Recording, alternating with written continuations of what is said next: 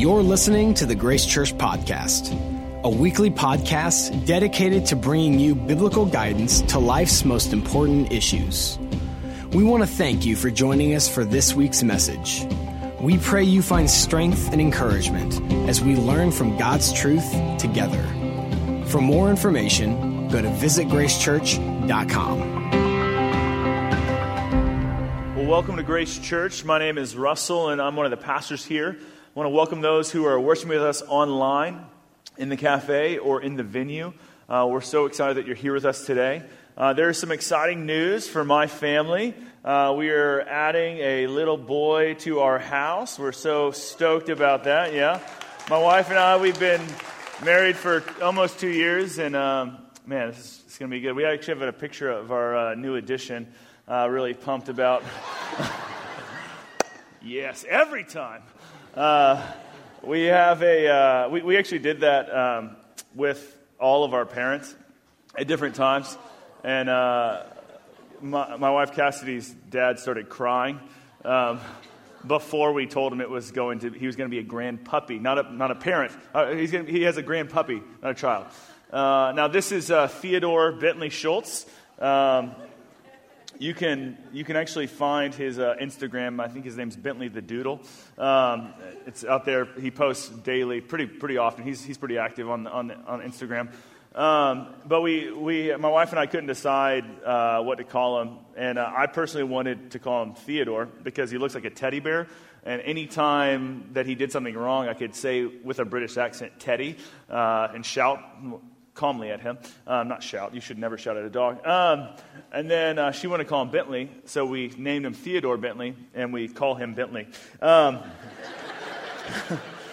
We're in the fifth week of our series called Uncharted, and it's navigating life's tensions. And I don't know about you, but life just seems like, the more I think about it, it just seems like it's navigating and exploring these tensions.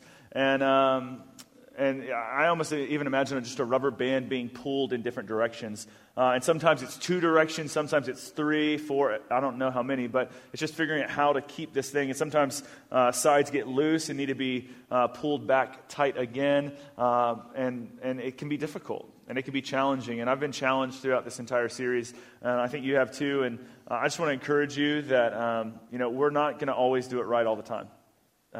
In fact, actually, we might fail quite a bit. But the good thing is God is gracious and helps us navigate those things. And he'll give us wisdom as we're looking to figure out how to keep these things tight, if you will. And so this is true about what we're talking about today. Today we're talking about the tension between us versus them. When I think about the word us, I mean the groups that we belong to. It could be your family. It could be your grace group or a friend group. It could be even bigger than that. It could be your nationality. It could be your religion. It could be your political views. It could be several different things. And then when I think about them, it's those that aren't in our group. It's those that are different than us. Those that are different than us, and that might be okay. And that's not we separate because we're different. And then it also could be them, meaning those that are different than us and that we don't like that and that we don't like them because of their differences.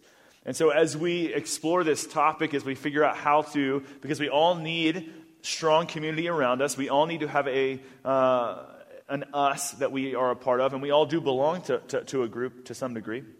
But we shouldn't just stay there as followers of Christ. One of our missions is to go out into the world and share Jesus with them. And so as we do that, one of the keys is that as a strong group of people, going out into this world to people that aren't like us. Because too often, we only talk to people that are in our groups. And so that's what we're navigating. How often should we do that and things like that? Last week, Tim talked about Solomon before he's young. He is king, and he doesn't know what to do. And God kind of gives him a wish, almost like a genie granting him a wish. Hey, if you could have anything, what would you want? Solomon asked for wisdom.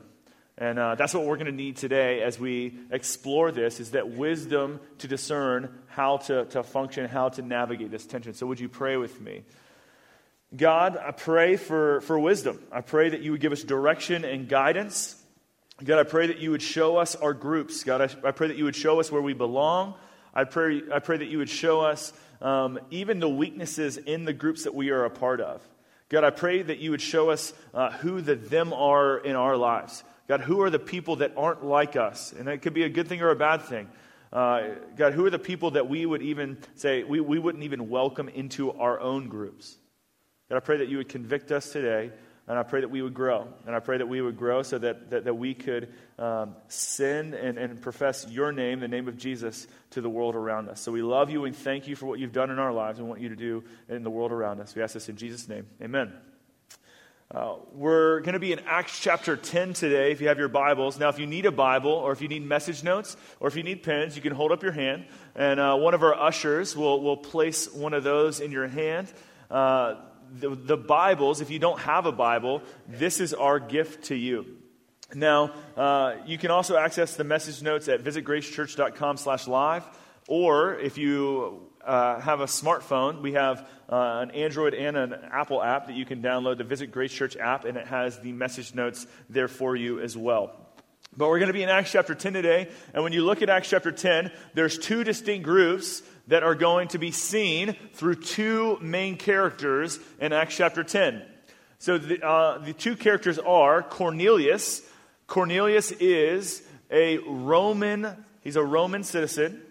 He is a Roman centurion, meaning that he is in charge of 100 men. And he actually has some prominence in the Roman military because of his post. It was a good post to have, meaning that he was most likely a very good leader. Also, this that we know about Cornelius is that he is a God-fearer. You'll see that in Acts chapter 10. It uses this word God-fearer. Also, proselyte is another word for that. Now, we know that he has left polytheism. The Roman world had many gods, and they worshiped many gods, and he has left that, we at least know, to monotheism, and to some degree, he is probably active in the Jewish culture. Now, he's not a Jew. He's not circumcised. But to some degree, he is worshiping, praying inside of somewhat of a Jewish context with his family. But he's still a Gentile. He's still kind of on the outside. Now, Peter is our second character, and he is a Jewish man who is a follower of Jesus. And we know Peter. Peter is one of Jesus' 12 disciples and also an apostle. He is a church leader. And we're going to see these two distinct groups, Gentiles, Jews, Roman, and a follower of Christ. And military leader, pastor. We'll see these two distinct groups. And as we begin this conversation, as we begin this tension, the thing that we have to begin with is us. And what you're going to find out is that we don't want you to change the unique parts of who you are, right? You're not going to find at the end of this text that Cornelius stops being Roman or a centurion or doing the things that makes him. And you're not going to see Peter stop doing the things that makes him Jewish and a follower of Jesus. But what you are going to see is they're going to grow and they're going to reach out to one another, and it's going to be profound. So we have to figure out what groups we belong to. And I want you to think about that for a second. What groups do you belong to? Who is your friend group, your family group, maybe your grace group? And this is the characteristic that for this tension to really work well, that it has to be, is that there must be a strong us. Let me say that again. That's on your sheet. See, that's your first point. Is that there must be a strong us, that we have to have a strong community, a strong group that we're a part of, that we desire that. And it's necessary for us. It's necessary for us. Now, let me tell you what I mean by a strong us. What are the characteristics of a group that is strong? Now, the first one is this, and this is for individuals that are a part of this group. The first one is this, is that individuals feel loved. Very simply, individuals feel loved. That whatever group you're a part of, do you feel loved and do you feel cared for? Do you feel loved and do you feel cared for? Do you feel like your needs are met? And every person in this room, in the world, every person that's ever existed is born with a need to be loved by God, and then also need to be loved by others. And so we need community. We need our needs met by community as well. And we find this in community. We find this in the groups that we belong to. The second one is this, is that you're included. Is that you're included. And now what I mean by that is that you can be yourself in this group. It's too often the groups that we're associated with that we don't feel like we can actually belong. And even though we are a part of the group, we still feel like we can't fully be ourselves. You can be you, that you are accepted for who you are, and you're even known for the things, maybe your flaws, maybe the things that your weaknesses, you're even known, your funny quirks are even known and accepted, and even your failures are known, accepted. And not that you would keep failing, but so that you would grow more. Now, I work with teenagers on a regular basis, and one of the hardest things for me, and this happens early to late middle school, sometimes high school, early high school, but it just depends. I'll see these students that are growing, and they're growing, and you see their personalities come to life, and you see who they are, and their excitement for life, and even their talents. They're all mixed into this. And then you see a switch happen, and they're looking for belonging. They're looking for acceptance. They're trying to figure out, hey, where's my group? Where's my group? Where do I belong? Where's my identity found in? And so what they do is they stop doing the thing that makes them them, and they start doing things that makes them fit in. And you see these gifts and these talents and their personality vanish for periods of time, or is hidden behind masks for popularity or for acceptance. Now, that is not a characteristic of a healthy group. That is not a characteristic of a group that is strong. And I don't think this is just limited to teenagers. I think we as adults, we do the same thing. Is that when we see a group that we want to be a part of, is that we will move and shake and fabricate ourselves so that we can be accepted, when maybe inside we're dying because truly we just want to be known as who we are. The third characteristics of a group is this, is that we're challenged. Is that in this group that you're a challenge. Is a strong group doesn't let you stay the same. A strong group challenges you to be better than you are today, that calls you to be the best you possible, that challenges you to grow, to not stay the same, and that these people, that when challenges come, that they walk alongside of you, that they don't run away. That when challenges come, they walk alongside of you, and they don't walk away. And here's the fourth one is this, is that you're celebrated.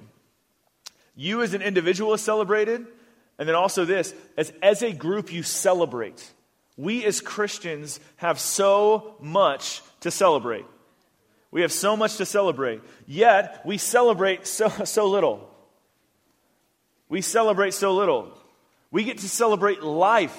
We should be soaking up every bit that life has to offer because we have found life in Jesus. And that when groups do this, it's attractive, it's welcoming, it's bright, it's alive. And you want to be a part of it. Now, to be honest with you, this strong us, this is not a characteristic of every single grace group that I've ever been a part of. Right? You're like, if a grace group was like that, sign me up today, I'm going forever. I'll be perfect attendance at this place forever, right? But this is what the church should be like. This is the community of God. This is what we're called to be. And so as you think about the groups that you're a part of, as you think about your grace group or your friend group or your family, what about this do you need to grow in? Where could you be stronger? Because if we're not a strong us, when we go to them, when we reach out to them, we don't want to invite them into a weak group or a group that is uninviting, unloving, that just is boring, that stays the same, and that doesn't celebrate anything. No, we want to invite people into a group that is loving, that's accepting, that's challenging, and that celebrates often. And that we as people need communities that do the same for us. You know, I feel like I've had the privilege of having these groups wherever I've gone. Now, in high school, I've always had a group of like 5 to 15 friends that I could spend time with. Moving to college, same thing. About 5 to 15 friends that I can hang out with. I got my first job, same thing, 5 to 15 friends. I moved to Colorado, same thing, 5 to 15 friends. Moved to Kansas, same thing, 5 to 15 friends. I moved a good bit, right? And I just feel like God continued to provide. Now, the one thing is this didn't happen overnight. Once I left college, I realized that community wasn't just established for me. Up until that point, I'd always been in classes or in school with people my own age, and to some degree, community was fabricated for me. But once I left college, I was like, where are all my friends? Where are all these people? Well, you don't see them every day because you're in the real world and you're with people that are of diverse ages. And it really taught me in that moment that you have to fight to create community around you. You have to fight to create community around you. And there are people around you. If you say, hey, I don't have a group, I don't have an us, there are people around you, I promise. And I pray that God would open your eyes to those people, even today, maybe even people that are in your aisles. But here's the other thing, too. I didn't only just have a group of 5 to 15 I could hang out with. I had an inner circle as well. God always brought 2 or 3 people, sometimes one, depending on the season of life, at every stage that I could share who I was, everything about me. I could tell them anything, and they wouldn't walk away from me. And just as what Jesus modeled. Jesus came, and he modeled this. Jesus had 12, right? Jesus had 12, and he even had more followers than that. There's, hundreds, debatably thousands, depending on the day. And Jesus had people in his outer circles of friends, acquaintances, and then he had his group. He had his 12 disciples, the close people that he spent time with. But then he had an inner circle of 3 guys that he hung out with. And he didn't hang out with them all the time, but there were moments that he needed to do stuff with them, and he spent time with them. And you see this in Mark chapter 5, the healing of Jairus' daughter. Peter, James, and John are Jesus' inner circle. Mark 9, the transfiguration. Peter, James, and John, for some reason, these 3 guys keep showing up, and they get to do things that none of the other disciples get to do. Matthew 26, when Jesus is about to go to the cross, he's praying in the garden. He brings 3 friends with him to pray with him as he's sweating blood, asking God if there's any other way, and his friends fall asleep on him, but they're the ones that get the honor of actually trying to stay the night with him to pray with him on his last night before he's going to be crucified. He had an inner circle. And so this happens with us too, with our own communities, with our own groups, is that I would challenge you to have an inner circle, and that you have a 5 to 15 or a 12, if you will, and you have an outer group, if you will, and that's okay. And here's the thing, is that people will move from different places inside, from our inner circle to the 12 to the outer. And I would challenge you with this, is that we should not be so rigid to hold on to those people that are always in our inner circle, that life happens, and that God will bring people out and he'll bring people back in along the way. As in us, we need to learn to be inclusive even to the people that are like us. But Jesus didn't just hang out with his inner circle all the time. Jesus didn't just hang out with the 3 all the time. Jesus went out into the world, which brings us to our second point, which is this, is that sometimes a strong us leads to being group selfish. To them. Let me say that again. Sometimes a strong us leads to being group selfish to them. Sometimes when you like your group so much, sometimes when you like hanging out with your friends so much that you feel safe, you feel loved, you feel accepted, you're challenged, you're in a healthy spot, sometimes we unintentionally push people away. Sometimes we unintentionally just push people away and say, hey, we're closed, you can't come in.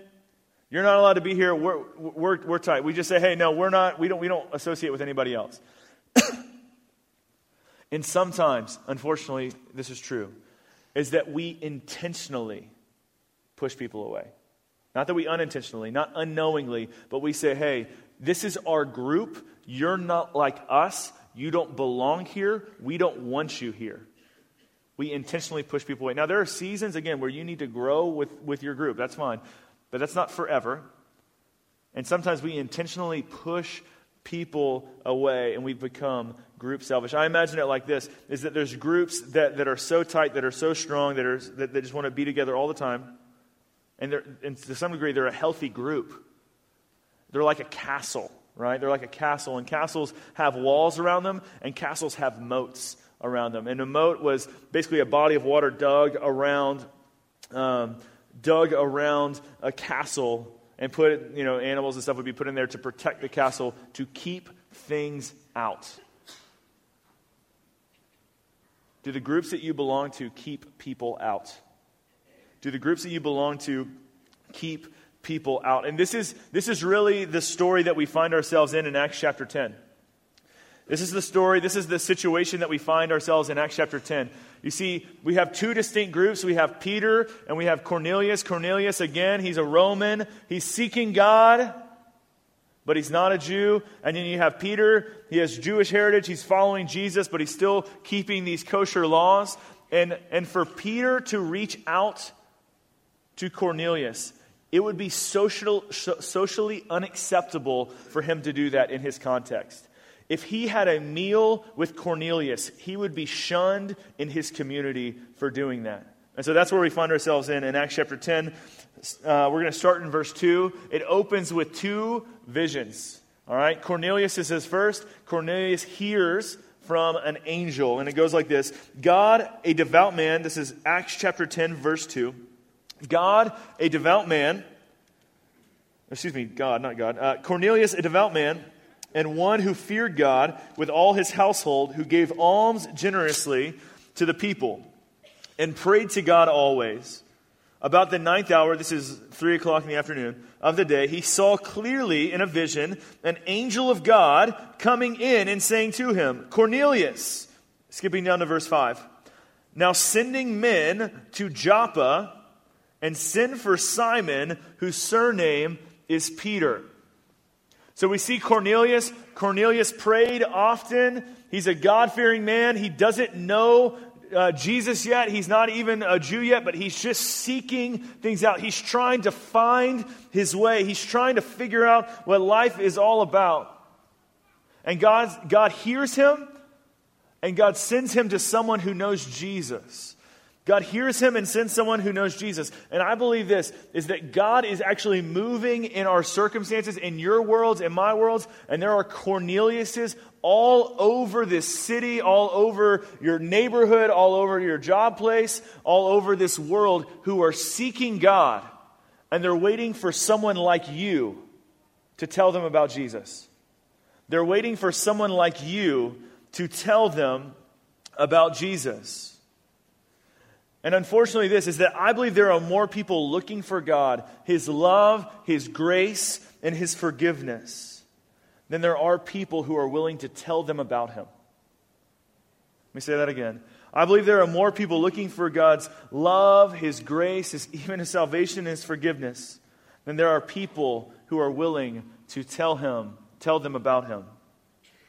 So we see Peter's vision, and starting in verse 9.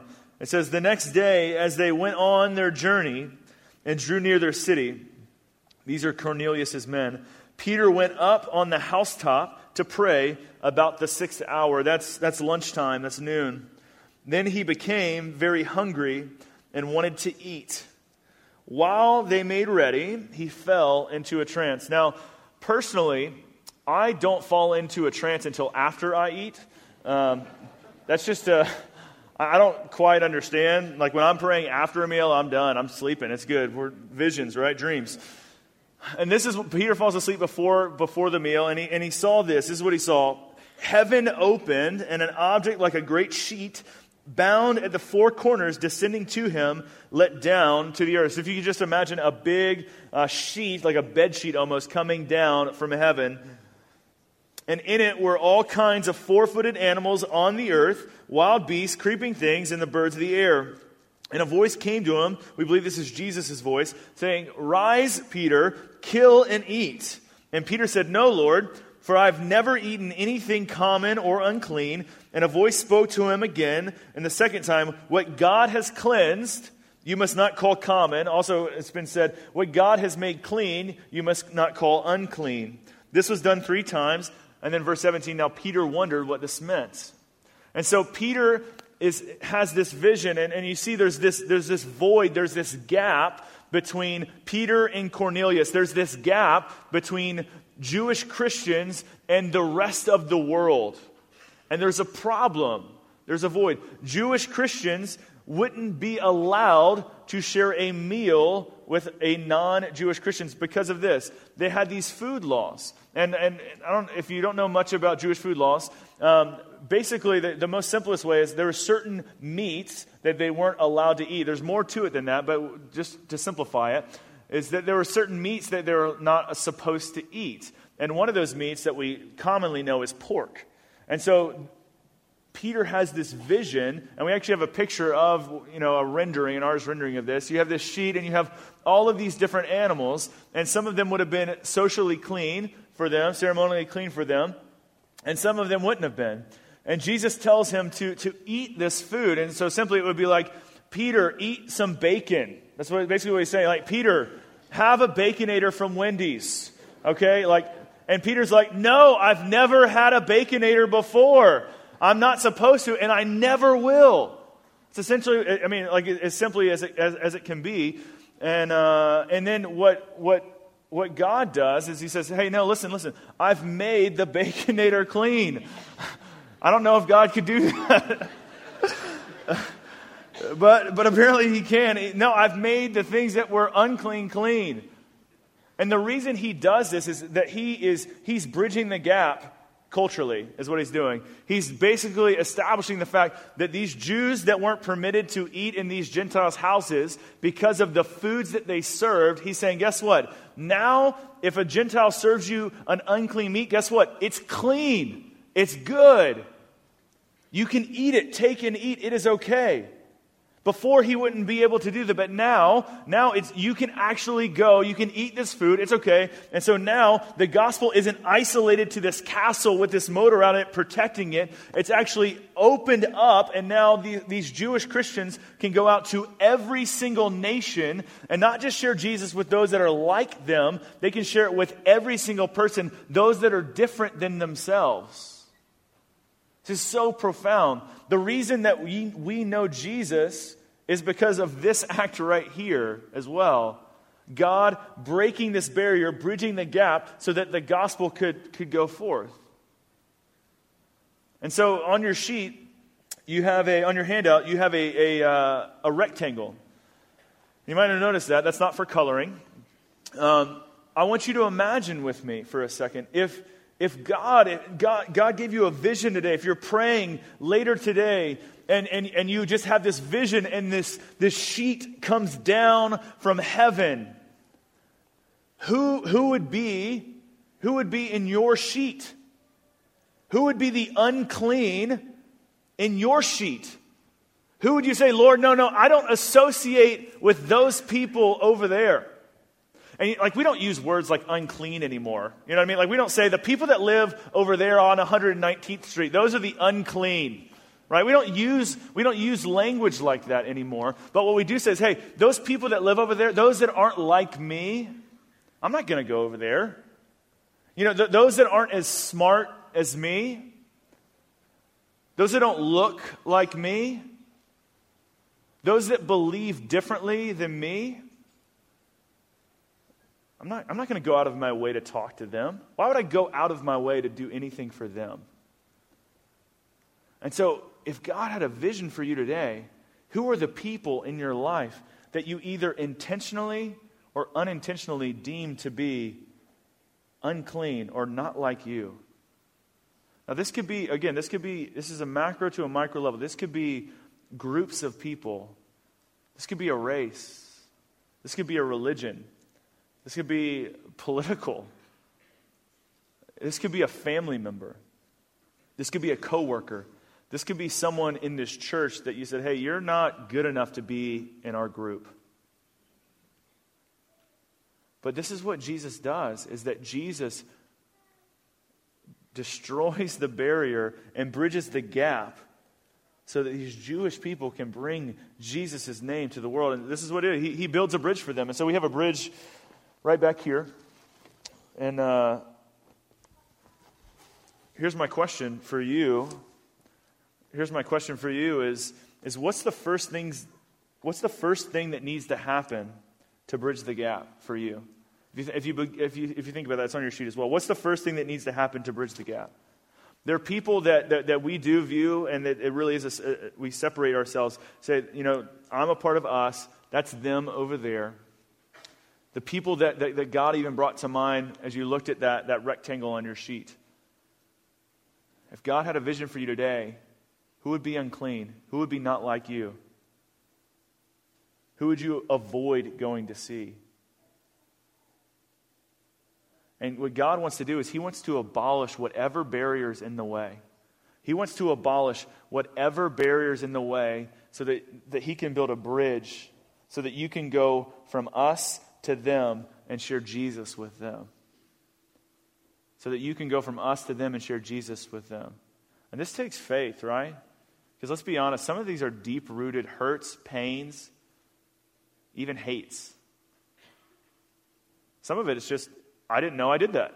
I need to change. Some of it's unintentional. Oh, I need to think. I have been group selfish. I need to think about others.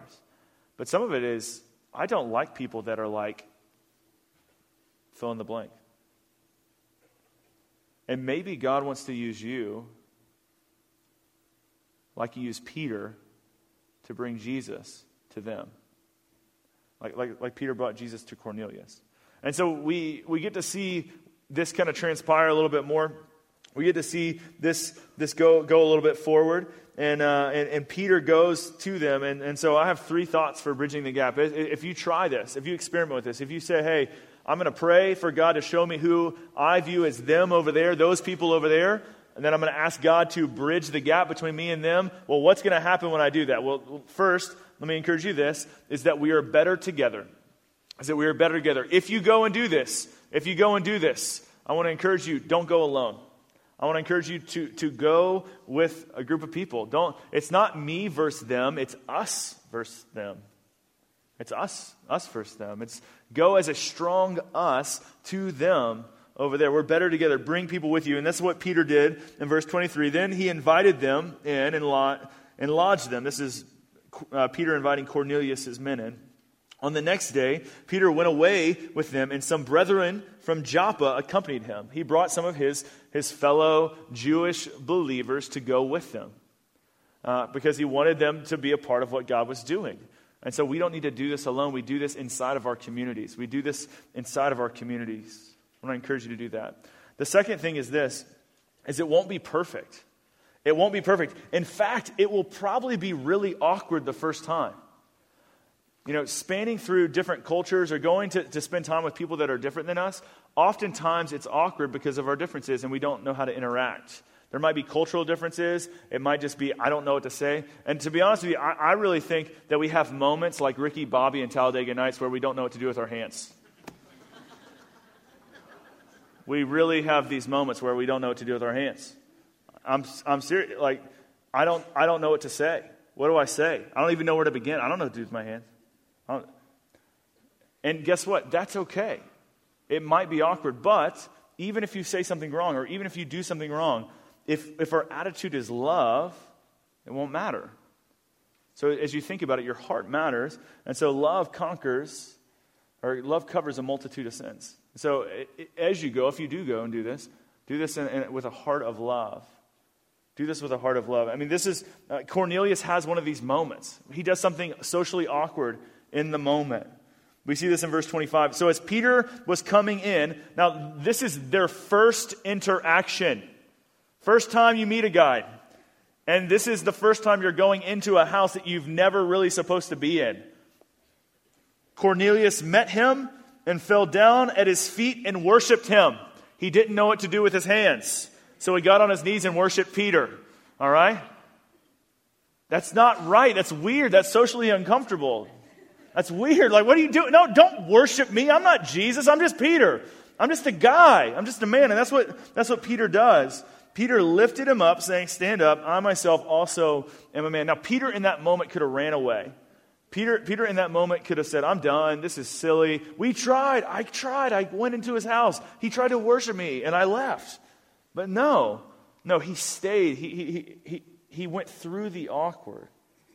And just, you can write this out to the side or just think about this, is that we quit things too quickly. You know, if Peter quit too quickly, he would have missed out what God was going to do next. And I think sometimes we quit too quickly and we miss out what God is going to do next. Leads us to the last point, is that God shows up. Is that when we do this, God shows up, and God shows up here in Acts. And this is what we see in Acts 10:44. While Peter was still speaking these words, the Holy Spirit fell upon all those who heard the word. And that's what Peter did. He shared the gospel with them. And they all believed, And those of the circumcision, those that Peter brought along with him, believed, were astonished, as many as came with Peter, because the gift of the Holy Spirit had been poured out on the Gentiles also. And what's going to happen is that when you begin to interact with people that are different than you, I believe that God is going to open your eyes. You're going to be amazed at what God does. Almost like these, like a little kid that sees something and they keep their mouth open and they're like, they just can't not open it. It's so powerful. It's so amazing. And where their mom's like, shh, close your mouth, son. You know what I'm talking about. And I believe that God wants to show up like that. I believe that God wants to show up like that where when we step out in faith, that after it or as it's happening, that our mouths are just, wow. Wow, God. He wants to show up. He wants to show up. And God doesn't want to just show up.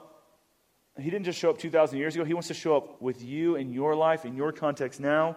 He doesn't want us just to stay us. He wants us to have a strong community. I hope and I pray that you have a strong community around you.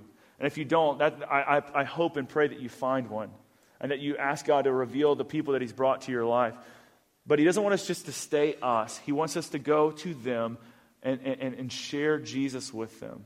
To share Jesus, not with just people who are like us. If that happened 2,000 years ago, then we wouldn't be sitting in this room. If Peter doesn't go to Cornelius, if the gospel doesn't, it just stays inside of the Jewish followers of Jesus, the whole world doesn't know. But because God bridged the gap, the whole world was able to hear the gospel.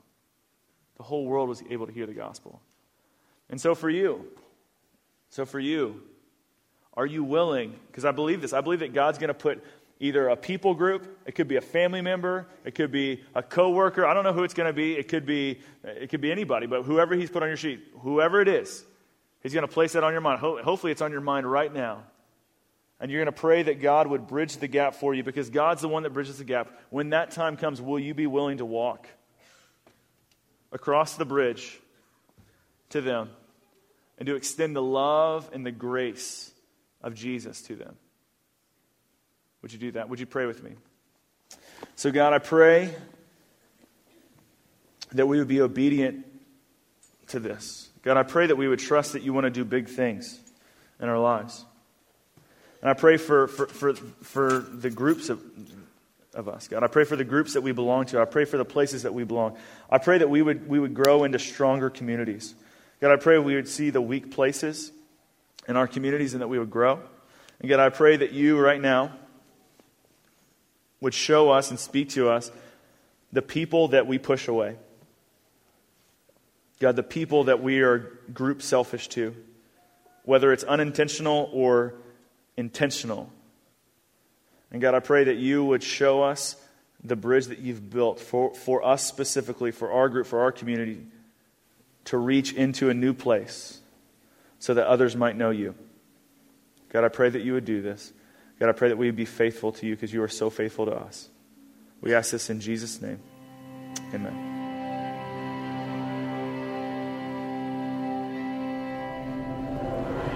Thank you for listening to this week's message. If you have questions or would like to contact us for prayer, please email us at info@visitgracechurch.com. For more information about our ministries, location, and service times, go to visitgracechurch.com.